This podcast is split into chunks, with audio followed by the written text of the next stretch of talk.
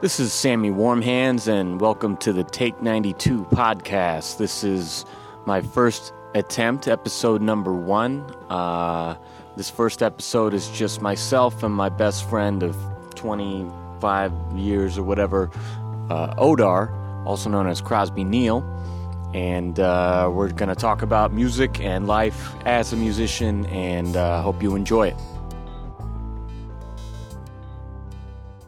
So I guess first of all, for people who may or may not know um, who we are, or or maybe they know one of us and not the other, my entire musical life, and I believe yours as well, we've played together. Yeah. Um, you remember the first time? Uh, in your garage? No, it was before that. Uh, then maybe not. The first time we ever performed, you asked me to play a Green Day song at your talent show, Yes, I do remember that. and we Played had, in the gym at Briggs Middle School. and we had no drums, Yep. and uh, and you had stage fright, and so you made me sing it, Yep. and uh, Couldn't do it. Uh, yeah, that was the first time, and then I think we started a band like six months later, Sounds about right. and that that lasted another eight years or something, Yeah. something like that. Yeah, well over that because we started in sixth grade and then, I mean, we went a long time. It was I mean, nine, 98 till 2007, I think. Yep. Yeah. Yeah, we had a good run. A lot of material. Got to play uh got to play with Thrice. Yep. Indeed. Pretty, pretty awesome. Yeah, met a lot of good people and uh, made a lot of friends along the way too. Warped Tour. We were just talking about the other day, um, my wife and my brother. We were talking about Warped Tour and the bands that we saw. Mm-hmm. Um, the year that we opened it, right after we got off. Um, I don't know if you remember the Ataris were playing. Yeah. Oh yeah. Absolutely. and he's talking about we're like why are they going on at noon No shit. and he tells a story of how they were uh, getting heckled by somebody and Kris Roe just like whips out his dick on the crowd and just you know like suck on this or whatever he said.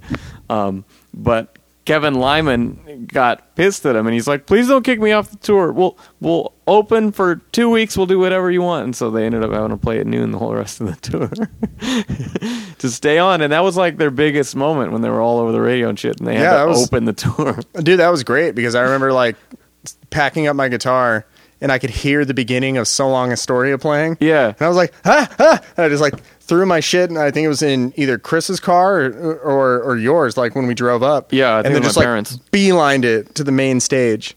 Yeah. And that was awesome. I mean, I was just actually thinking about that album the other day and how uh, uh, So Long Astoria, uh, j- e- even as an album, a lot of those albums that I listened to back then don't resonate with me today.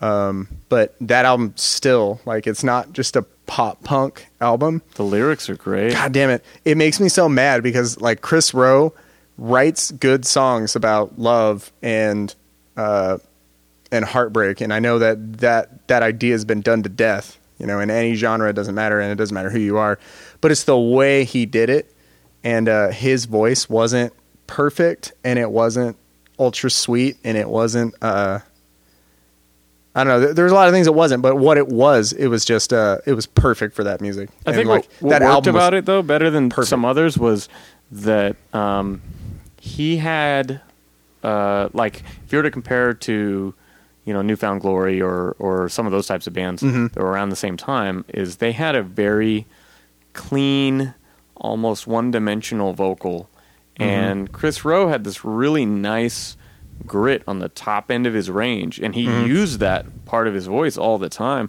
Yeah. and, and it gave this um uh it just had so much heart in the way he sang because he was pushing to the edge of his limit Mhm. all the time Yeah. and when you'd see him live he would just wreck his voice um to to get there but he was always committed to doing it you know? Yeah, it's like he's not just singing some uh love songs to sell records and maybe he was uh on some level i don't know but but he believed in that shit Yeah.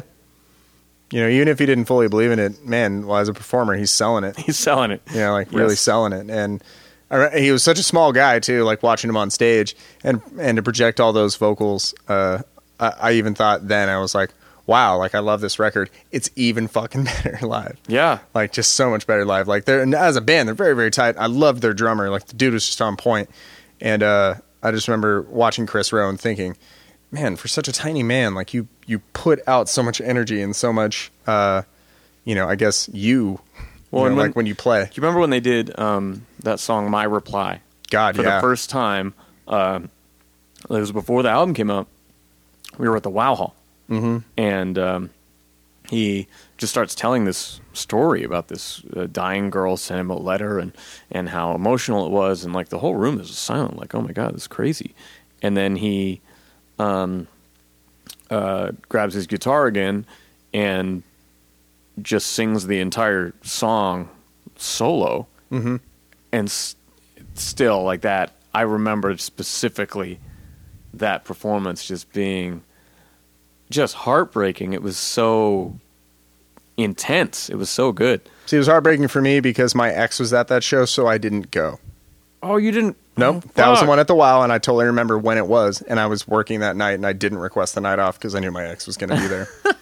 so I went, "Fuck that." I, I forget because we used to always go to shows as a band Yeah, all the time. and there was some times where like one of us wouldn't be there like you and Chris Me and Chase. you and Chris went to the fucking Guttermouth show oh God, when it was like the gorgeous tour and you came home like I, I, will was never forget that fucking show. I know and I don't even remember why I was at Chris's house while you were there I saw you right afterward dude, it was wonderful. and you were telling me how fucking good it was and the songs they played and you guys were just drenched in sweat and you had your new Guttermouth t-shirts I'm like fuck I should have gone Yeah, no, that was that was one for the books because it was right after. It was only like a month after um, the first time we saw AFI, and all of Oh, us were there. that's still the best show so of my like, life oh man, but you didn't go to Guttermouth. That's Shut the thing. up. Like right after, because that show still had the same type of thing. So you had Short Round was the opener, and, I remember you telling me how good the opener even was at that show because I went, "You're a local band. You guys are fucking awesome." They did the song Skipworth,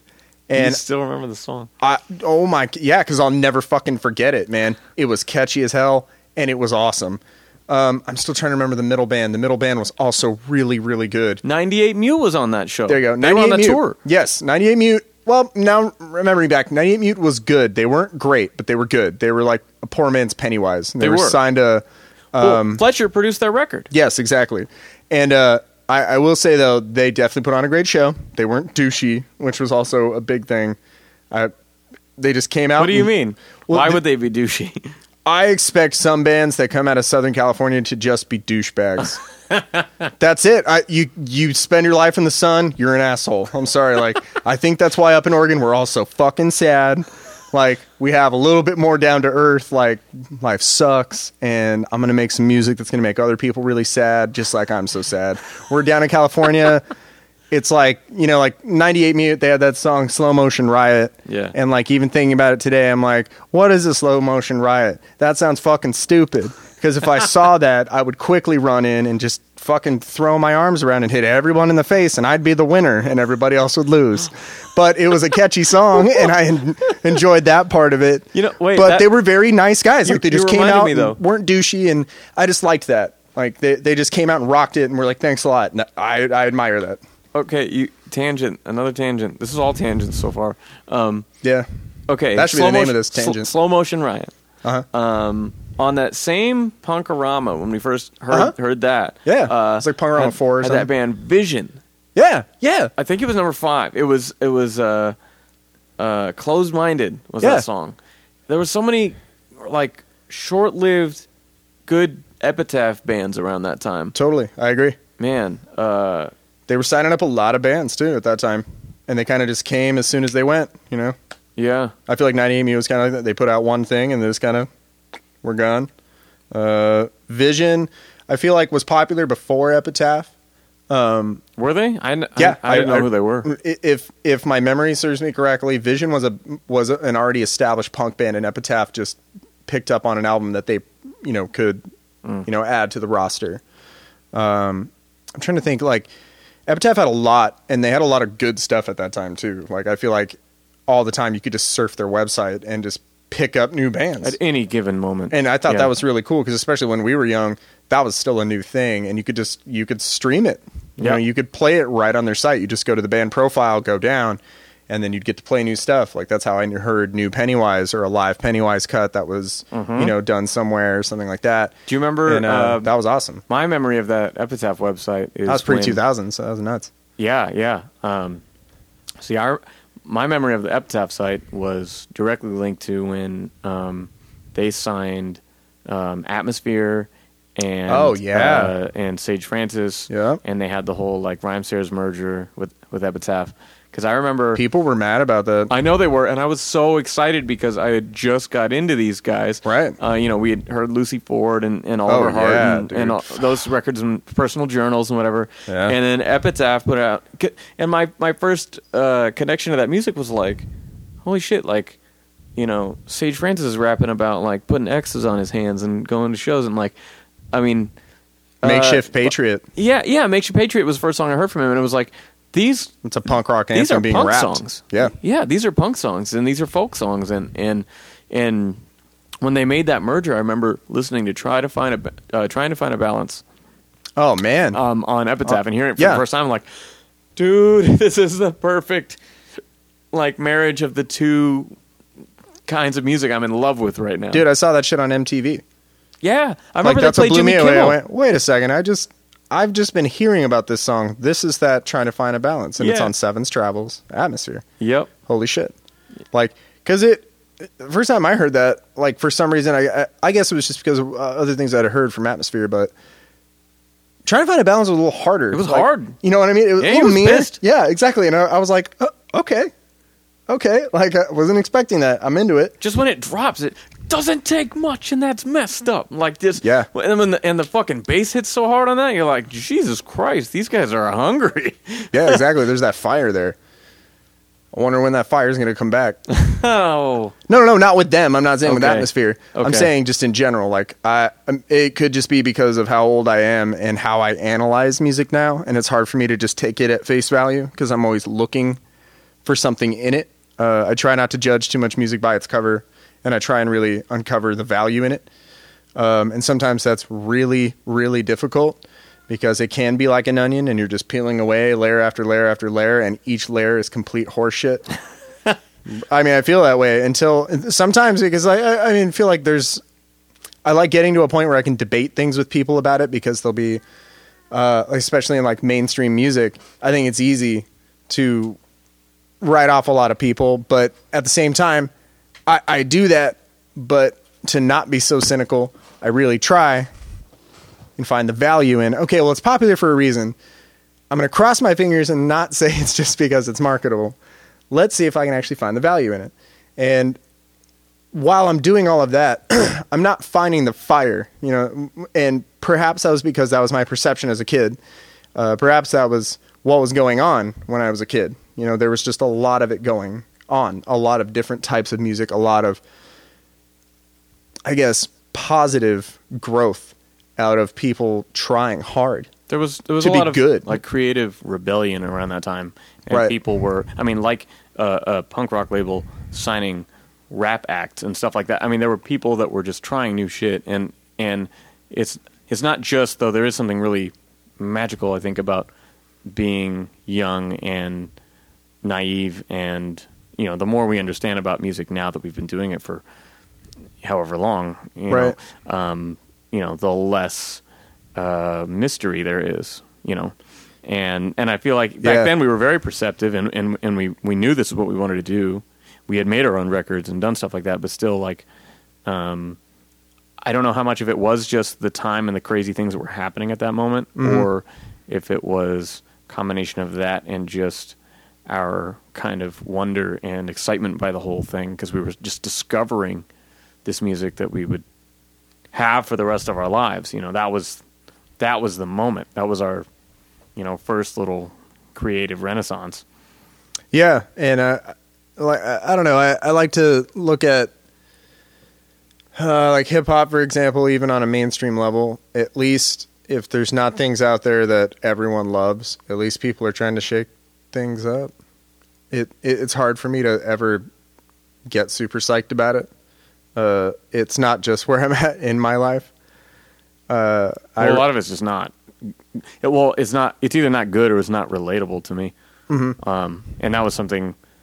That was why a lot of the underground stuff hit so hard and, Mm-hmm. and found such a crossover is because it wasn't the same old shit. Well, like last know. couple albums that it's hard for me to get excited about albums. I don't I don't listen to a lot of modern albums. I find myself still digging backward into history Yeah. into like the 60s is my favorite sound in terms of an era of music regardless of genre. And I can hear that in your beats. So much comes out of it and th- uh th- there's something something magical happened back then. Something magical happened and it was mainstream. Like coming out of the 50s and the exploitation of black music and making it mainstream because it was not socially acceptable before. um, when Motown became a thing, like I, I believe that Motown, arguably, like I would love to argue tit for tat with people about this. I think it's arguably some of the best music ever made in history, and we have a we have proof of it. like it, some of the best producers had to rise to the occasion to make these things happen. Some of the best musicians in history had to be part of these things, and some of them were the same handful of people. And yeah, so those, those are session players, right? That were on like everything. the Funk Brothers were on fucking everything. They're on like more number one hits than uh, than most bands or individuals in history. Um, they were just called in because they were the ones that get it done in one take, and they weren't going to waste wax and they weren't going to waste uh, tape. Yep. And that's incredible. And they were they were able to get things done, you know, in one take. And uh, like for example, my mom was watching Living in the Shadows of Motown last night, and I kept coming out from my room because I kept going like, "Oh man, I love this song. This is a genius song. Listen to the way it's constructed. Take away the words. Listen to how it's made. I don't have to hear the words, and it's fucking brilliant melodically. And then you hear everyone playing it. It's played with soul and meaning. Then you add the words in. I don't care if this is a love song. This is such a sophisticated love song. It's that doesn't exist today. Like that that does not exist. Certainly not in the popular realm. No, Yeah. and that was popular music, and that was the Yeah. other thing too. Is like Motown. Some people could say like, "Oh, it all sounds the same." Then you and I don't have the same ears. Well, but I I think anyone who's um, not experienced in a certain genre will think that they'll think all rap sounds the same, all country sounds the same. Those are the go-to ones, kind of. Sure. But you know, you could say that about metal or or punk rock or or you know any kind of thing that you have only a cursory knowledge of. Like, Sure. you know, it's it's all it has a similar uh, thread, and so you know, just But at then- a glance. Oh yeah, it's all the same to me. It's not my cup of tea. But you then know? again, it also there's so much that that's attached to personal meaning in music. Uh, Motown is the earliest music I remember hearing. And, Like I can date it back to my earliest memories I've made as a person. wow. and that's like three years old, driving in the car with my mom. We still lived in California. Like I remember the sunshine, driving in an old car, listening to the Supremes, "Baby, Where Did Our Love Go." Wow. That's one of the most influential songs. I can still hear it today and go, I can see that sunshine every time I hear this fucking song. Wow. Man. Aretha Franklin, um, respect. I, I I've been hearing that song since before I could. My brain knew it was making memories. you know, and it it's the meaning that I attach to it though that I think makes Motown so uh, so important. It was hip hop that led me back to it. Uh, For af- sure, yeah. Because going through hardcore and all this music and trying to find what I related to in like my 20s, nothing was relatable. And especially not lyrically. And I, I consider myself a really shitty lyricist and a shitty songwriter. So I didn't really. God damn it. Well, I mean, it's the truth, and so I, I didn't I didn't feel like I had a voice or anything to really relate to. So getting getting to focus back onto just making music uh, as an instrumentalist, and then focusing that then uh, into illusionist and wanting to learn how to make beats and things like that, sent me on a whole journey of knowledge. Yeah. And so that knowledge still led me back to like when it came to sampling and sampling sources and things like that and being influenced by certain music, and then those were where you kind of got your samples from. I was always led back to the '60s. I was always led back to Motown. I knew what samples I could put together and make work. Yeah. And it took a while to get there, but then once I did, it all this research came from it. And then when you find through all this research what musicians are playing on what songs, what uh, producers are working on what uh, tracks or with certain artists, and then you find these gems like uh, Aretha Franklin. I never loved a man the way I love you. It's considered the first soul album ever. Oh wow. It's considered the first soul album because it truly deviated from the mold, and uh, that's from you know it's that claim is from like Wax Poetics. You know, for anyone who reads that, and uh, I really enjoy that. Uh, I think it's a really great magazine, and it's not just you know a music magazine. It's about vinyl culture, about classic music. Those who write for that that magazine are fucking brilliant, and they taught me a lot about music and things to look at and to consider, and that was like great research material. But once I read a little bit about the album, I was like, well, obviously I, lo- I love Aretha Franklin. I grew up on it, but then listening to that album, and then um, Tom Dowd was the engineer on the whole thing. Got to coach and work with Aretha Franklin, who wrote a lot of these songs, who played piano and sang on a lot of these songs before she was just, you know, the quote diva and Yeah. just singing. No, this woman was a performer. And that to me is like that that deserves the utmost respect. To make that album, if you hear that album front to back, it is fucking incredible. And then even the title track, I Never Loved the Man the Way I Love You, is it's one of those songs that um, things stop like when I hear it. Like um, somebody posted on Facebook the other day, you know, what are some of those songs that uh, you know when you hear like you silence everyone in the room? And that was one of the first things that came to mind. It's like I would tell people at work, "Shut up, shut up, shut up!" like you're ruining a song right now because you're speaking or thinking anything else. Like it's upsetting me, and you're ruining the song because it's it's a powerful song.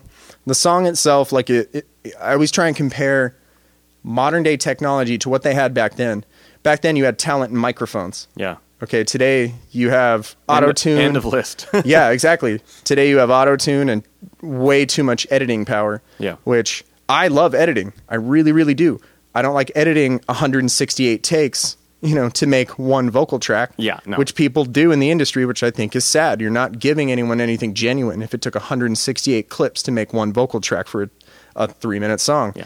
Um, I, I, I hate uh, when I work with people and they'll say, uh, "All right, can I just uh, uh, just this this one word?" I was like, "Can we, well, let's just do the verse again." Like, yeah, but it's really just this one word. Can we? And I'll like end up going through, you know, eight past takes to find that word that blends with this thing and chop the whole thing together. It's like, dude, I'm trying to get like I I don't care about the technical shit. Yep. I want to get vibe. I want it Yeah. to feel right. It needs to have live energy, and you know, so you feel something when you hear it. Like I don't care if you didn't enunciate, you know, one syllable just right because it had heart. You know, it had something there. Right. I mean, it's when I listen to Gladys Knight and the Pips. Um, didn't you know you had to hurt sometime? Gladys Knight is not always technically on, though, because she's such a gifted singer. You have to look for those moments when she's not, because the whole time when you're listening to her, you're mesmerized by the person you hear. Like her voice is not just her voice, her instrument. You get to hear her, and you get to hear, and, and it's it's not just like passion or any of those things. That song, like that, things like that, and that song, uh, "I Never Loved a Man the Way I Loved You." Those are snapshots in time captured on tape of those performances. That's what those are. By today's standard, we don't have that anymore. So to me, it makes those songs even that more powerful. That's pretty much a live recording in my in my view. And, and even a lot of live recordings now have uh, uh, overdubs and and, and, And things like that and- to yeah yeah to fix it. Actually, even even live on stage performers now have uh, uh, mobile studio racks where they just bring in their vocal effects and and pitch correction right there on the spot. Yep. So uh, I mean, sometimes even on stage, ten feet away, you don't know that that's what you're seeing, Yeah, and uh, and then you fucking knew it because you heard it. Yeah, like, and that that to me is you're robbing viewers, you know, of a of a true performance. But then again, I- I'm sure their management would argue that's not what people come to see. They come to hear the album live. They want to be entertained. yeah, they want to be entertained and Yeah. they want to get the energy. So be it, whatever. Um, there's You know, just something about classic music, and it's whether that's rock and roll, whether that's soul, whether that's Motown, whether that's uh, you know what's however you can define garage. I think garage to me it gets redefined all the time because to me I'll be like, yeah, this just sounds like underground rock and roll from back in the day. No, this is garage. What the fuck is the difference? Because it wasn't mainstream. Well, okay, like I, I don't. I, I really try not to get too hung up on it so much as just if somebody shows me the music and I go, wow, this is really cool. What is this? Um, but either way, I, I feel like that era of music, though, there's just something about it. It's that- raw. it's real. It's, either raw shit or raw talent. That's and it was easier to distinguish the two back then because now you can listen to a recording and think, "Wow, this is this is pretty great," and then you see the show and you go, "Jesus Christ!" Well, I think What that's the that's the difference too. Is now we can also dissect it into wow, this was uh, beautifully made. You Yeah. know, like This is whoever well helped. produced. Yeah, exactly, well produced, and I think there's still something to be said about that, and to be able to say that someone constructed something and did it artistically, did it with finesse, meaning that when the viewer or even you know myself views it, you're not getting too hung up on certain aspects of it. You enjoy the musical journey for however long it is. Uh, perhaps if you're watching a video, there's even the visual that accompanies it, and you can get into the song and let it tell you a small story, i even if there's that. Um, but yeah, then if you go to live and it's just this, I don't know, you can't even say half-hearted, quarter-hearted, and Just bland. yeah, and w- overproduced live. I mean, like that to me, you are robbing viewers and and uh, concert goers at that at that point. But then again, who the fuck am I, and who cares what I think? You know, I don't I don't sell out you know concert arenas, and nor do I ever plan to, and make think that that shit's ever going to happen. Well, I know, but we're uh, we're fans, and I think that there's a line to be drawn when because I'm a person who will defend uh, bands or filmmakers or whoever that people on the internet jump on like, oh fuck this guy, you know, fuck Adam Sandler, fuck uh, Quentin Tarantino or Billy Corgan or whoever it is that day that they're um, that they have some sort of uh, pet peeve with this person. Yeah, gripe They'll with. throw out their entire career and everything that they've ever done because of one little thing. I'm a defender of those kind of people. You know, Mhm. maybe a record comes out that isn't the greatest, and that's okay because it's part of the whole process. You Mhm. know, and I want to hear what the next one's going to sound like. You know, Mhm. and maybe like okay, uh, let's say Green Day for example. Warning came out on the heels of Nimrod. Nimrod was a uh, an innovative record for that genre, I think. Yeah, I think as far as a mainstream rock record, it was produced fucking beautifully. Yeah. Uh, done in a way that was reminiscent of Dookie, where it had this. I mean, but it was so much more dynamic. it was, And but that- you really that's what- captured the power trio thing, kind of like Dookie Yes, did. yes. Except Nimrod had that other uh, dimension to it. You know what I mean? Like Yeah. they could look back on what they've done and go, "Yeah, well, it needs to be this." Like Yeah. because it, it, it. I remember we, you and I used to talk about this when we were kids. Like the way when you and I got used to get like first hung up on the idea of track arrangement Yes. as as a as a means to really make your record flow. like se- sequencing the songs you mean. Yes, Yeah. yes, sequencing songs because like to open with "Nice Guys Finish Last," awesome, awesome track. Yeah. and then "Hitching a Ride" was the next one, and that was the one that they really sold to people, um, which was a good one. Which is odd because it's not necessarily indicative of the album, Nope, but it worked really well as a standalone totally, song. totally. And and I did think it was funny that that was the first song that they sold to him because then they had like redundant you know later on Which and then was nice a guys really finished last minor hit, but it was such a great song. totally I, I agree and um i thought something like uh nice guys finished last only really became a single because of varsity blues Yeah, it was on the soundtrack. it was on the soundtrack because i remember when going to see the movie you know and we're kids i was like dude this has a great soundtrack and partly i was thinking well it's an mtv movie i'm sure they're going to make sure that the soundtrack is very uh, relevant to what you To know we're audience. listening yeah to Yeah. what we're listening to and almost and you know also definitely fits with the movie and it totally did um it Nimrod was one of those those albums though that I, I think from front to back it's produced really really well. I think it's some of their best material that they've made as a group. yeah, that, Um, that's my favorite al- album they ever made. Totally, Warning was not one of my favorites. And that's what I'm saying is, is it was good, but it left a lot to my imagination. well, what they took was, And I was like, eh. they they found like okay, there's something else to this band that we didn't know was there, and Nimrod kind of opened that door, and they're like, um, okay, let's go a little more in this acoustic direction. Let's go in a little more of like writing some more introspective kind of pop songs and see where that takes us. And the album was it was kind of underwhelming when it came out because you get great rock songs like Blood, Sex, and Booze, and um, uh, uh, like Castaway and, and stuff like that. That was just perfect kind of Green Day catchy songs.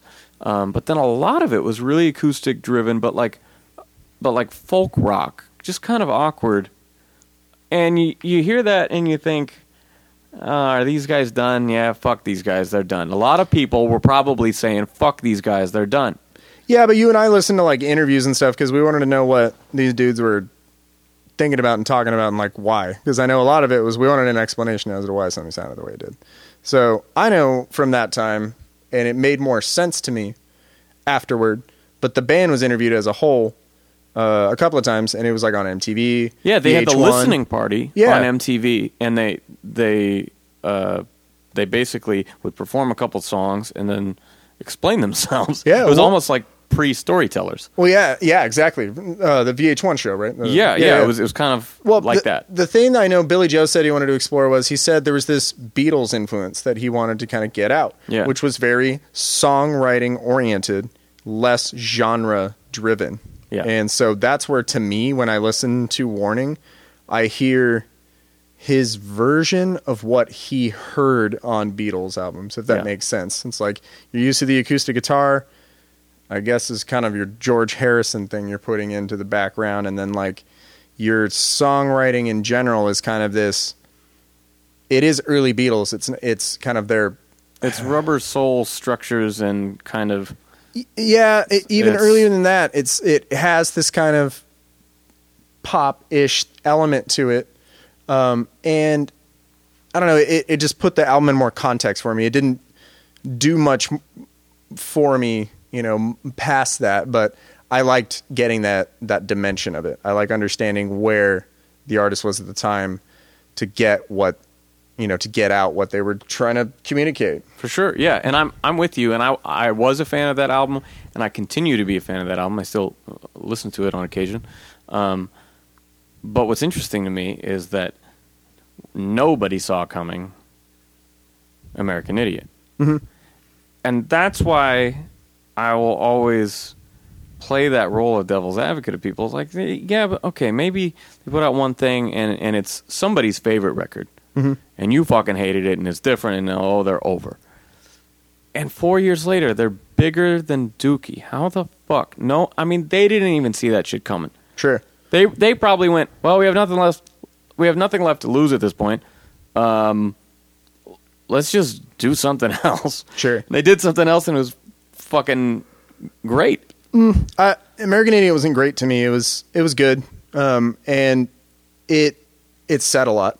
And uh, I think what was more important than the album was the impact it had on people. Exactly. That's what I mean. It was such a it was such a big statement, and it was so well received um, that, and, and creatively, it was it was different than, and it was almost like like Jesus of Suburbia was like wrapping up the whole Nimrod album into one fucking song or something, mm-hmm. and then it also added the piano elements and some other things. Um, but uh, but that's the way I feel when people talk about like, you know, writing off somebody's Sure. career. It's like you Yeah. have no fucking clue. And Right. we're sitting here having this conversation where we analyze and and discuss and maybe judge music sometimes and and uh, maybe the people who make it and that's a conversation that we as fans are going to have but I just that's my thought process is you know the the Nimrod to warning to American Idiot that's the thing that's in the back of my mind when we have these conversations of like, well, even if I'm critical of something, Mhm. in this case, I'd never say never. you Sure. know? Yeah. You know? Like, well, like Smashing Pumpkins, you know, we were talking about uh, Mellon Collie and the Infinite Sadness. Uh, I knew that was a special album when I first bought it. Saved up my own money, bought it at Costco with my my mom and my dad. Wow. They had the best deal too. The double album, for twenty bucks. Yeah. I bought that. You know, I mean, shit, man, what was that? Nineteen ninety three or ninety four? Uh, I think it came out Even in later than that. '95. Ninety five. Yeah. Let me look. 'Cause I got it at the year it sleeve came here. out. Yeah, yeah. It's the it's the 20th anniversary right now. Nice, So- nice. Yeah, see, and I, I remember it was it, it was below the butterfly wings got me because it was like Saturday morning was the morning that I got used to. Yes, watching cartoons, but before a lot of my cartoons came on, if I woke up too early, I could turn into MTV, and there'd just be videos playing from you know that were playing all night. Yeah, after 120 minutes, they would just turn on the random shuffle or whatever. It was awesome. And it was just there. It was fucking awesome, man. Like, because I, still remember that later on too. But um, I remember waking up and seeing so many videos because of that. That Saturdays became less about cartoons and more about my block of time to look at music videos and get into music. Uh, then I could always go to cartoons when I wanted them. Um, but it then became like I, I, I, I always felt like I was getting in on the ground floor of something.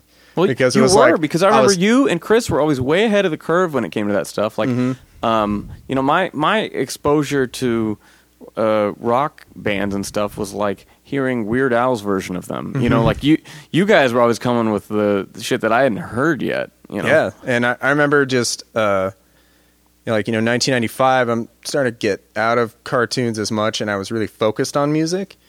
Um, and it was fascinating to me because like I wanted to play an instrument, but I didn't have the patience to learn. Um, type of thing. I wanted to be a drummer before I wanted to be a guitar player because guitar seemed so much harder. I don't know if I knew that. Yeah, because like when I grew up, I wanted to be Tré from Green Day. I wanted to be the drummer from Wallflowers. Mm. Uh, it, it, they were just the I was gravitated to what the drummer was doing and like how their drums sounded and how they sounded playing. I've come more to that later in life. The drummer is the most important member to me now. Yeah, I mean, like I would, I would, uh, I don't know if it's the most important member. They're just they're so well, key. It's, it's the thing that that draws me into a song Mm-hmm. or pushes me away from a song right? qu- quickest. Yeah. Um, uh, it, it, it's well, and that's funny too because we're talking about Smashing Pumpkins and Jimmy Chamberlin. I mean, he's my he's my all time favorite. good lord, I man! just have to. I, I so like getting into that album even before talking about like any of the other members of the songwriting or the songs themselves. So Jimmy Chamberlin was, I think, probably the first crazy ass drummer that I ever heard and just went, wow, like I wow, I don't know how you do that. And it was also like um, Bullet with the Butterfly Wings, for example. That was my first taste of really like tasteful musical drums. yeah, He's not just wailing on on the snare on twos and fours. yeah. You know, it, he he's really building this song, and then when it breaks open, he's he's just such a force in the band. Like he, he really really is. Interesting because he has so much style that he can make something super technical Mhm. sound really fluid and just part of the song, almost background. Mhm. And then if you like watch him play it and you kind of break down what he's doing, you're like that's insane. And then on the other side of that, he can play something so simple and make it sound groundbreaking or something. Like I think I think that's the thing about drummers is that they almost have one of the hardest and most important jobs in a group, and that's that you are you're not playing a tonal instrument. You're playing a percussive instrument. So to be expressive percussively, I think is a completely different challenge that I think melodic oriented people don't get. Yeah, and And- and, there's something about I, I would say that Jimmy, um because I I'm I'm a huge fan of the Pumpkins and I followed them. I, I, I didn't get into them until just just after you when when Tonight Tonight came out. Mm-hmm. Oh, that was my first memory of seeing that music Oh, video on the couch in my in my mom's house. Um, yeah, I, I specifically remember that, and that's still probably my favorite music video. But Oh, it's wonderful. so we'll get back to tonight tonight. But um, following them since then, uh, when Zeitgeist came out and it was just Billy and Jimmy reunited, um, there were a couple of songs I thought Jimmy um, really brought another um, element to his style. And the album's full of like really flashy fills and a lot of stuff like that. But there's one song, United States, that's like eight or nine minutes long Wow. and um, it starts on this tom groove Mhm.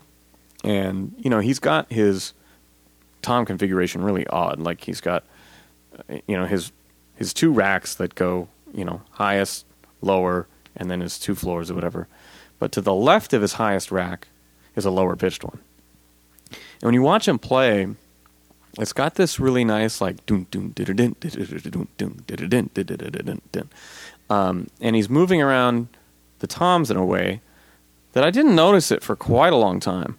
But he's actually playing the melody of the guitar part that comes in later Mhm. on the fucking toms. Mhm. And it's shit like that that just adds a subtle cohesion that, like, I, I've heard them talk about putting that song together, and like, Billy's like, dude, it's just got this shuffle feel. It's got this do do do do do and and and Jimmy was like, no, no, no, no. he kept asking him to play that, and he wouldn't play it. And eventually, they came up with this um, really, really, really long build up, and then give you the shuffle. Mm-hmm. Um, but little stuff like that, where he just tweaks it, tweaks it, tweaks it, tweaks it, until he finds this really musical way to play it. Um, and this other song in there called "Stars" was the same thing, Mhm. where the chorus of the song was really guitar driven, and so instead of adding a bunch of extra notes, he basically puts one hand down, just plays the kick drum and a china cymbal, and Mhm. it's just and that's all he plays, and it's such a huge, powerful like guitar blasting moment. Um, and again, I listened to that album tons of times before I realized he's not doing anything here really. He's doing so much less and it makes it so much more. Like he's got such a musical intuition that's right just but in the context of the song he's doing his job Yeah. and that's the thing is it's it's not about the drums or any one instrument it's about the sounds that are being made and then what you're doing with them. And so that to me that's that's someone who's musical. You know like you're a drummer you're musical with it. You can be musical in so many different ways and i feel like less is more in a lot of situations. Like you know uh, growing up travis barker was a drummer that blew all of us away. Yeah. where the fuck did this guy come from? Yeah. how do you play like that? How do you then take those songs and then do them twice as fast live yeah. and you don't hit you don't miss a hit yeah. that in fact, i mean he adds to them. and and it's just fucking amazing. Like I still think Travis Barker is a, I I mean, a prolific drummer, and I would say that because he's a DCI champion. He, um, or well, I'd say that back. He may not be a, a DCI champion. I know that he was definitely a competitor. Um, but either way, if you're a drum corps international competitor, you know a lot just to get there. Your Yeah. chops are not just on point. Like you are something the fact that that guy could take chops as clean as that, put them in the context of like when he was playing with the Aquabats, Yeah. you know, that's nuts. And then put it in the context of playing with uh, Blink 182, you elevated a band that was meh to wow. like, and, and you were that, that, you know, that denominator. That's, that's amazing to me. Um, but then really when it came down to, uh, I guess learning a lot about drummers was uh, getting to see the Roots live and watching Questlove play. Because and it was also special because I got to be I was right next to Parker Cohen Nice. So, uh, you know, me and Parker had a great time, and I, I don't even know if I went with Parker. It's just he, I knew he was going to be there, and it was like, you know, we both worked at Guitar Center at the same t- at that time, um, but that's a dude who doesn't need a lot of drums to make many musical statements in a short amount of time. It's like he married groove a long time ago, and that they live happily ever after because he just dude he That's, that'd be a great quotable if you were like writing a review. Like if I their- was their somebody? sh- their- if you were like reviewing their show. man You know, i uh, mean it, it's true but it he it's not he does in a way make it look really easy but part of it too is when you look at his face when he's playing. Part of it is i see the duty you know what i mean? He's he's there going okay i'm the drummer. I'm holding this together.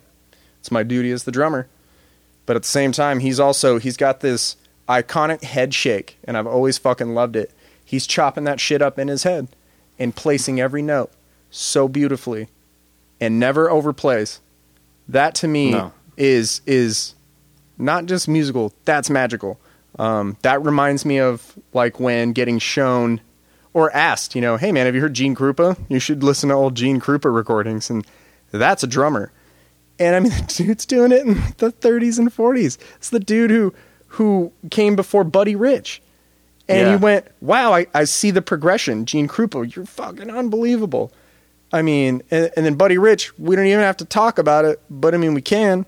He's he's Buddy Yeah. fucking Rich. Yeah. I've never heard drums sound like that. I've never heard a man make drums sound like that. And I know people are uh, uh, there's, you know, these.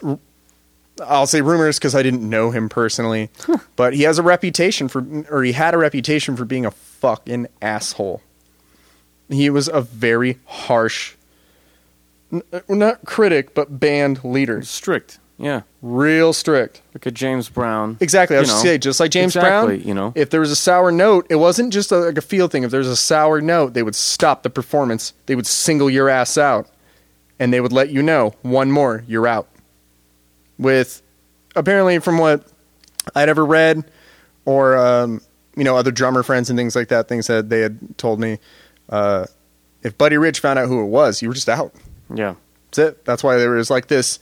Um, there was a joke. I, I feel like it was. People like watch Whiplash and they go, people don't act like that, do they? I'm like, oh, fucking right they do. See, I still haven't seen Whiplash, and I'd really like to see it. Oh, 'cause really? I know because that's what everyone says. They're Oh, like, man. "Cross, this is like." no, if anyone gets it, it's you. I, I loved I watched it twice in a row and I never Oh, do man. that. I never do that. and I loved. i- Is it J.K. Simmons? Is that his name? The Yeah. the oh, I, I Yeah. love him as an actor. He's wonderful. And I had never seen him this way. It was Yeah. it was great. But it was I mean, w- we've met people like this guy. I mean, it's so Awesome. it's it's great. It's exactly that that attitude you're talking. And See, can't I just be some crazy asshole who slaps around kids and puts them down and makes them better? yes, yes, you could do that. Can't I mean? I know that just can. sounds like somebody outlined my life and went, "Wow." You know what? I know the perfect person. He loves putting people down. Loves it. he loves bringing out the best in people through put downs. And at the end of it, he's got a heart of gold. His name's Crosby Neal. when you- hired, when you were describing the like uh, calling out the bad note in the group just now, or whatever, uh, I was literally like picturing you do it because of the conversation we had earlier of like, um, you know, the dude giving you bad takes, and you're like, dude, do you do you really think that you're on the level of these other fucking people? Do you think they s- said, oh, that's good enough, and went home? That's like, right. no, they fucking did it again. like that's totally you. It is well because it's if if someone comes in like and if I'm recording them and that's what it is, um, you don't have to be a jerk, but I had to pref- you know I, I had to uh, approach getting the best takes out of this kid, and what it took was challenging his ego because his ego was large. Great, I have no problem challenging your ego. I already don't think very highly of you, so. That right off the bat gives me, I feel That like gives you a leverage. Yeah, so you have an advantage. yeah, all I had to tell him was, okay, so how did you feel about that take? And I always put the ball in their court. Yeah. You know, oh, I felt pretty good. Pretty good? Is pretty good good enough? Well, I mean, I guess. You guess? Doesn't sound like you're, you're really sure. Do you think people who make million dollar records are sure that it sounds good? Or are they fucking definite that, yeah, this is a hit? Uh, don't answer that question because I know the answer is you don't fucking know. Yeah. So how about we try our hardest to get the best fucking take we can right now. How about I think that you're capable of it, and I also think that you're not doing it. That's good, So, man. That's, how that's a great way to put it. Is because acknowledging It won't always work that way. Sure, you know, I can't always say that to people. But acknowledging a person's um, ability um, as well as their potential, and sometimes pointing out that those things haven't intersected yet. Not yet. And, But- and I'm I'm not necessarily that person either because like uh, like I said uh, I'm I'm really way more about um, a good feeling performance than something that has you know everything um, being just right. And I think that you and I are good collaborators in that regard. Um, primarily, we when we would write songs more like in a room together back in the day, mm-hmm. it was like I would come up with these raw ideas, and you were the one that would add all these dimensions to it and kind of um, give it this. Um, um, I don't know the word that I'm looking for. it's like you gave it the body and I gave it some blood. exactly. You gave it life. You know. Yeah. Um, Not that I made it the song, but it's you start with something and you try and give it more. Yeah. You give it life. Yeah. And it doesn't mean that, you know, we gave it the organs to make the blood work.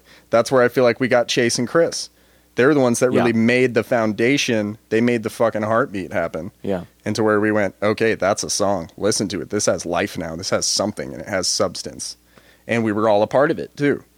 Um, Definitely. And, and- there's something about um, that that fine line between um, having something that's um, perfect and having something that's real. And I won't say that we ever got anything that was perfect, No. but um, And I'm it was it was always real. And you can tell. I mean, I, I'll hear our old recordings and I can remember the moments from the session and like why we oh like I wish we would have done this thing a little differently but but but it puts you back in that mindset you know like if, if everything's just perfectly like quantized and replaced then it's just a lifeless thing that sounds like every other thing Yep. in that genre you know Right. and like good or bad it always had character because it sounded like us for you know Yeah, totally. and if you look at people like um, you were talking earlier about um, Aretha Franklin and how um, you know you're you're hearing um, you're hearing more than than just the song. You're hearing a real performance. You know. Yeah. And uh, I feel like there's something. Okay, a good example that I'll use. Um, I read an article in I think Rolling Stone recently where they were trashing Ted 2 Mhm. and they went uh, chronologically. It was like um, I can't remember what, how they worded it, but it was like a timeline of hating Seth MacFarlane. And I was like, dude, this is fucking not journalism, first of all. No. But but it went all the way from like the Family Guy pilot up until Ted 2. Like all the things that he fucking did that were shitty to them, you know. Okay. And I thought it was so dumb. Um, they talked about his album, his uh, um, vocal album, and I don't know if you heard it at Yeah. all. Um, but yeah, it it's I, I own it, and I think it's extraordinary. And um, they talked about it just being a um, you know knockoff Sinatra. You just want to be bland, vanity project, all this shit that you could say about it. Um, but to me, uh, like That's sure his- finding value in a you know being music journalist. Yeah, right. But his voice, um, uh, if you listen to that style of music, which to an extent I do, um, you know, I really, really, really, really like Bobby Darin. Um, I've listened to a, a ton of Bobby Darin in my life. Um, you know, a, a good amount of Sinatra, um, uh, Michael Bublé, um, you know, onto Seth MacFarlane. You know, so uh, vintage and modern in that genre. And you listen to guys like Buble and Seth MacFarlane, you're like, okay, it's not the same. These guys are are imitators. They're whatever. Um, but in some ways, I mean, if you were just to put them on fucking American Idol or whatever it is that we judge people by now, Seth MacFarlane is going to blow away everybody in the genre. Michael Bublé is going to blow away everybody in the genre. You, you put up, I think Dave Grohl once said, like, you put up Bob Dylan on The Voice, and what do you think's going to happen? He's going to get laughed out of the room. You know, it's like Sinatra had personality. Bobby Yep. Darin had a fucking wit about him, like a sharp sense of humor, and that's what you're getting in those songs and then in those in those performances. You know, you were getting that personality. That's why those people made it, and the long line of people behind them who were probably better singers or better songwriters or whatever.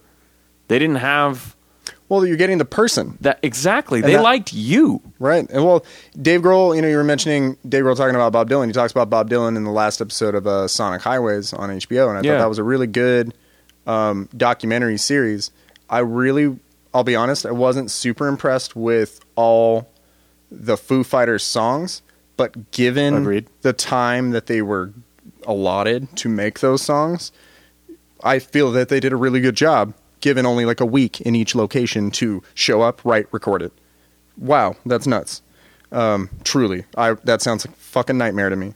Um, but the fact that they did it, I think, is amazing. Two, him getting to really dive into the history of all the places that they visited Yeah. and how influential they were. That was big to me. But he says something about Bob Dylan, and he said, you know, I think that's a big. Uh, well, he was saying that he thought it was a big statement that he could go to the White House, and there was a book of Bob Dylan's poetry in the Oval Office. That's and he said that that says something, you know, about American music and about influence, and uh, that that to me is the biggest thing. Is you know, yes, Bob Dylan wasn't the greatest singer, but uh, what he did for other people, his influence, uh, especially as an American, we I don't feel like we have a lot of musicians that we can or writers that we can uh, look back on and say that they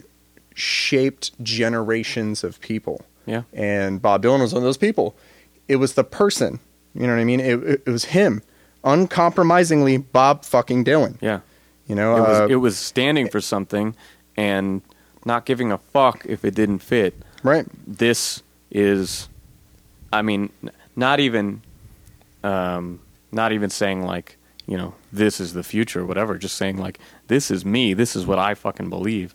And that meant something to people, to a lot of people. And you know, he went through a lot of changes, and people didn't stick with him, or uh, you know, and, and so be it. He he's had such a wild musical journey. yeah. And uh, I forget Scorsese's uh, black and white picture that he does uh, with Bob Dylan. It's Oh, No Direction Home. I know It's what either you're talking that about. or- or- Is it, I'm not I'm not there or something like that or I, I forget. They, I know what you're talking about, where he has a, a bunch of different actors play him. no, no, no, No? no, not that. No, it's where he literally follows him around. Oh, Okay, oh no, I haven't seen that. it's incredible uh, because you're just getting completely unscripted Bob Dylan touring around England, uh, playing in fields for people uh, because he, he felt those things were important to play to the real people and uh, and to sing songs that he said were about the people to the people. And it was so neat his perspective and like even looking back on it, he's even talked about it like in later interviews talking about, oh, I mean, how much cocaine I did back then. You know, I, I I'm a completely different person. Yeah. And you could tell in some of the interviews he was definitely on cocaine because he's talking a million miles a minute, sweating, you know, like looking back and forth as if his eyes are going to fucking jump out of his head Yeah. you know but he it, it was just it, neat to see someone who just was so unapologetically themselves. And uh, you know because uh, there's a british reporter who asks him uh, you know so you know you're not super popular in in some ways. And you could tell he's kind of already getting uncomfortable. He's like okay well you know like what way? What, what in what way are you referring to? And it was like well you know people don't uh, aren't too you know keen on your voice and he's like that's fine and he's like you know what and uh he, he says something to the effect of you know okay yeah i understand that i don't have the greatest voice i sure hit all the notes though and uh that was the thing is it wasn't as important to him that he was a beautiful singer Yeah. it was just that he sang that he wanted to say what he thought was right and that was the thing it was I feel like the thing in art to make anything artistic is it has to be true. Whether or not other people agree with it, it's true to you. Yeah. You know, and I know that, you know, all those things are, are multi interpretable and that's that's I, I completely understand that. But it, it can't be you know, There, there, it can't be artificial from the get go. You, you, he obviously had something to say. The Lonesome Death of Hattie Carroll. The first time I heard that was life changing for me because at that time I was so conflicted in life with all the horrible things that were always going on. Yeah. We were already in the Iraq War. We had already been in Afghanistan. Um, you know, I, I, it, I was already grappling with, you know, the idea of going through school so far and we learn about how much war we've been involved in and then started and prolonged. And thinking of myself as an American going, what am I proud of? I have a legacy of deceit and murder. And that's that's what I have to live up to. I'm a white male. Yeah. And white males are the perpetrators of my fucking American history. So that's fantastic. Um, but someone like Bob Dylan telling the story of the lonesome death of Hattie Carroll, a true fucking story. And it's tragic. This woman who worked for a wealthy man, this wealthy man beats her to death because he was unsatisfied with her work, and he goes scot free. It, it, it's fucking terrible. And I, I remember even like even now, I get upset thinking about it because it's travesty, and that's the thing that happened. Um, but the way that Bob Dylan wrote about it is, I, I felt eloquent and and beautiful. You know, uh, you know, to and to you, you know, who philosophize disgrace and criticize all fears, take the rag away from your face. Now ain't the time for your tears.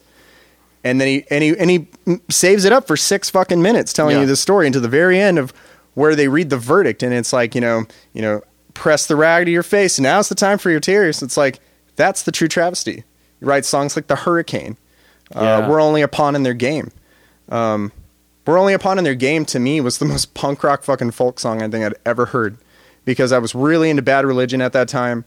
Um, I mean, I can't say I ever won't be into Bad Religion. I think they're fucking amazing Yeah, definitely. um, truly fucking amazing. And um, it, I just remember hearing, you know, w- you know, we're only a pawn in their game was so. Uh, I, I guess it was just a confirmation of my feelings. You know what I mean? And Yeah. It was so nice because as a kid to hear someone who just puts it out there. Um, man, if if somebody like Bob Dylan, if those songs had never been written, and someone like Bob Dylan came out and said those songs now, you'd have the southern states threatening to revolt. yeah. You know, like Yeah. they'd be like, only a pawn in their game. Fuck that faggot. I'll shove a flag right up his ass. You know, I mean, You, you know uh, what what's what song it was for me from from Bob Dylan was uh, "Masters of War" oh God. because, Yeah. like you're saying, it was the same time. Um, uh, we were in Afghanistan. Um, Iraq was about to happen. Um, so this was like early 2003. Mm-hmm. Yeah. And I remember doing a, an assignment on um, protest music, Mm-hmm. and um, I had everything from Anti Flag to Woody Guthrie, and Mm-hmm. you know it was just it was just all over the place. Um, I, actually, I remember my social studies teacher um, being so impressed with the Anti Flag song um, that he had me make a, a transparency uh, for the projector, and we like discussed it with the class. It was that one where there's no singing on it. It's just ten easy steps to create an enemy and start a war. And I was like, dude, this is a lot like that lesson in propaganda that we had and whatever. And like, and this is a lot of the shit that we're seeing right now, knowing that Iraq's about to happen come March. You know, mm-hmm. and like I remember being in the class like and the, the the teacher is like doing history but we're talking so much about like dude th- okay we're watching it happen again in slow motion um, and so i found that song mm-hmm. just in i think i was just going through like napster and mm-hmm. searching for for songs and and that song um, i thought the fact that it was so timeless was so sad Mm-hmm. you know the fact that um it was like nothing had changed Mhm. it Just like like it could have been written today Yeah. you know and i i just thought uh, it was such a I don't know there, there there was there was a lot of great music i discovered around that time and that that's that just the moment of hearing that song for the first time i, I there's a few times i've been so floored Mm-hmm. by just lyrics. I mean, there's just one fucking guitar with live singing on it there's nothing to it, and the words are so powerful. Yeah. You know. Yeah. I mean, I think that's the power of music, though, is it's not that you have flowery words or phrases or things that, you know, you can attribute to a genre. You know, like you know that this is type a, a kind of thing that gets said in the genre. Like Yeah. I knew, you know, like when we were into punk rock and hardcore and things like that, certain styles of writing were more prominent. So everyone always kind of had their way of making it fit Yeah. you know, into a mold, and that meant musically, lyrically, um, and the, the pseudo Davey Havok poetry. totally, and and it it I don't know, it, it's it's more genuine when you when you see that people can depart from that, uh, or just stand outside of it or Yeah. beside it and just do what they do, and maybe not all of their things are so influential or prolific, but uh, they still reach the hearts and minds of people and you know can change them and i think that's music music in that regard is powerful to me you know uh, I agree, and I I think that what you're saying was a, a turning point um, for myself, just as a musician. When um, you mentioned that the illusionist was kind of for you and me, um, uh, Gabe had all of this um, knowledge and and this experience in making beats and, and where he would sample from, mhm. and and just and even just watching hip hop from its origin when he was a kid, you know, and see it grow over the years. I mean, he was an encyclopedia. He is an encyclopedia of musical knowledge. yeah 100% And, and um, for me as well, that group was going back in a different way and discovering all this music of you know all the MCs who came before. Um, and when I started, it was like this weird, you know, violent satire of gangster rap or something. It was just me fucking around, channeling that aggression that I felt, you know, like twisting Ice Cube lyrics and making them weirder. I don't know, you know, but that, that was my approach at the time was just to make myself laugh and just to be fucking pissed and in your face. Mhm. And then we went through that portal of like all this music that I got from from Gabe and from Doug, um, Ogar Burl, and um, and that had a huge influence on my writing for a long time. Mhm. I became one of those people that now, like when I see them, I kind of like I could tell where they're at in their life musically Mhm. because they talk about hip hop and they talk about respecting the culture and the art form and they talk about all the old school artists and they're making all these references. You know,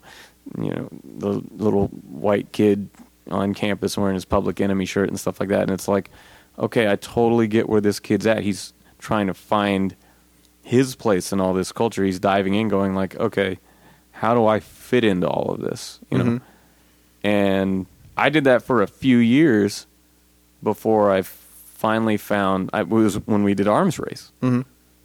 that I was like, okay, this is real.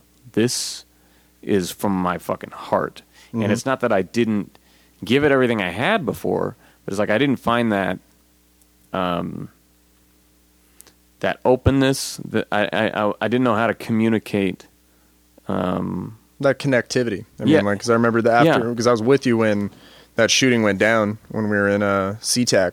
yeah. and uh i mean that was a very real experience you know we did not expect a hail of gunfire Yeah, yeah. For anybody who doesn't know, um, so our, our group, The Illusionists, um, released an anti-violence song in 2010 uh, called "Arms Race," and it was it was about this shooting that we saw when we were just on a a work trip, walking down the street.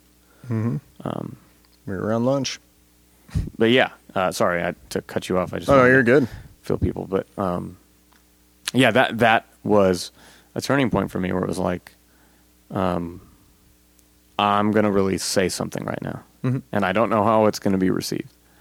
And the more that I started doing that, and you can see bits and pieces as, as like towards the end of the Illusionist on those last three albums, there's so much more of that on each one, kind of exponentially. And then once uh, uh, I I did the last couple albums just as a solo artist, that was kind of my um, breaking free of of what I felt were the constraints that I had put on myself in being a rap artist that I needed to do a certain thing and and pay homage to those who came before me, and I felt like I did that, and and we, I don't feel bad about any of that stuff. I, I, I- you know I still listen to a lot of those classic artists and everything, um, but branching out was kind of me trying to find like okay, what do I really fucking want to say though? Mhm. And I feel like that stuff in the last two years has been received so much better Mhm. than the illusionist stuff. Even though I wanted it so fucking bad when we were the illusionist, and we we tour all the time, and we you know put out all these records, and we work really hard on them. Um, It's time and place. yeah, and I but uh, so much of it I feel like was that I wasn't um, ready in some in some capacity Mhm. to do it justice. And once I once I found that part in myself, it was like, oh shit, people are really connecting with this stuff. Mhm. Um, Yeah, on either platform, whether it's it's big or small, the point is, is that people are mine is very small. well, and, but that's the thing is people are at least connecting with it, and that's where they're getting you instead Yeah. of the version of you that you create. Yeah. You know, and that's that's what I think is important, and I, I think it's hard to find uh, today. Like uh, for me, the last two albums that I heard, and it's it's not just because they're hip hop; it's just because it just happened that way. The last two albums that I that I heard that I was really blown away by were uh, Open Mike Eagle, Dark Comedy, Hmm. and uh, Esid, uh, Pheromone Heavy. oh yeah, I great actu- great production on that one. Great production on both. Um, Open Mike Eagle though, like they're like you got me into him a while back after you played with him, and you had just like a burned copy that you'd bought from him, and uh, I I thought that stuff was really interesting because what Mike's doing, I would say, is not super mainstream friendly, but it's also not unfriendly. It's just very very specific. He's also very plugged into kind of a, a certain niche group in LA, and you could definitely tell this sound. he's a Hellfyre part of Club. a s- yeah, Yep. he's part of a sound, you know, and it it it was so intriguing to me. So when I first uh, when we played with him, I bought his album, uh, Dark Comedy. Got to talk with him. He's such a nice guy to talk to. Like, um, I remember doing that show in Saratoga, and we were just up all fucking Yes. night. It was awesome. Like, I was glad I just got to rant, and people were just like, I could watch him like falling asleep at me talking, and that was amazing because it was just that was great. Um, but listening to that album, like, it still blows me away because I listen to some of these songs, and I'm going, dude, as a rapper, you're too smart for rappers, and you're too rap for smart people. Yeah, I, I told him one time Like um, you're awesome. I don't ever want him to change. Like When- when I love came- listening to your material. he came through with um, Aesop Rock on the Skelethon tour, Mhm. and I pulled him aside, and it was probably maybe the third or fourth time we met, Pro- probably about the fourth time we met. Mhm. And I said, um, "I gotta tell you, this album at the time, Animal Hospital, Mhm. is just it's just perfect. And the reason I feel weird about this is because your music is like almost the opposite of what I look for in rap music. Mhm.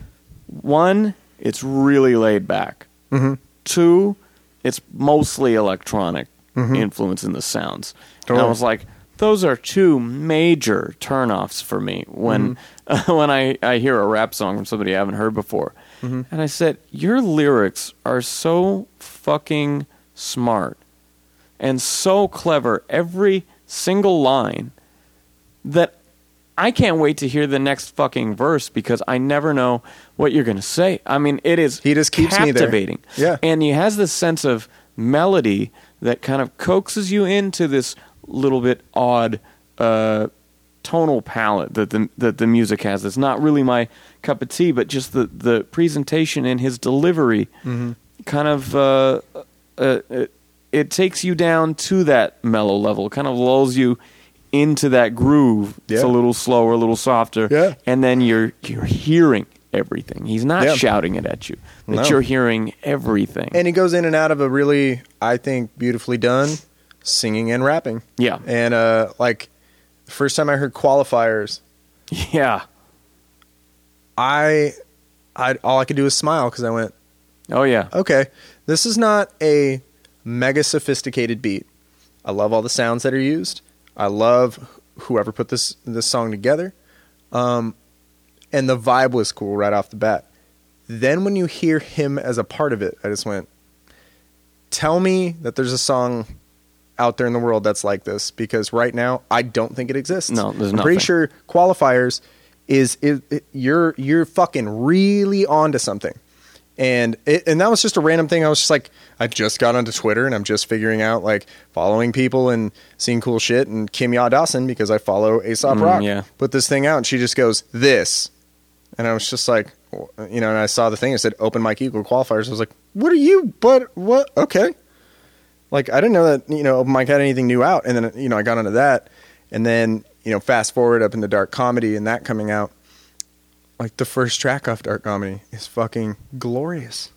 It it has such uh power behind it, and it's it's so um, I mean epic sounding. It actually like tonally and um melodically it's it's epic sounding the way it builds and the way that Mike always maintains this uh, personality on Yeah. every single song.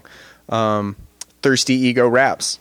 I can't play one song off that album without at least listening to that song one time. Yeah. I have to because it's to me beat wise it's a throwback to these heavy MPC beats that are heavily side chain compressed Hmm. because that's how you move things out of the way and get that that that um uh, whenever the kick hits you get everything to move out of the way Yeah. and It's got flux this in and really out nice bounce in the compression. exactly and it's well it's it's overly exaggerated and because most people like say if you took that to an audio class they'd go whoa you really need to Why dial that back that? Yeah.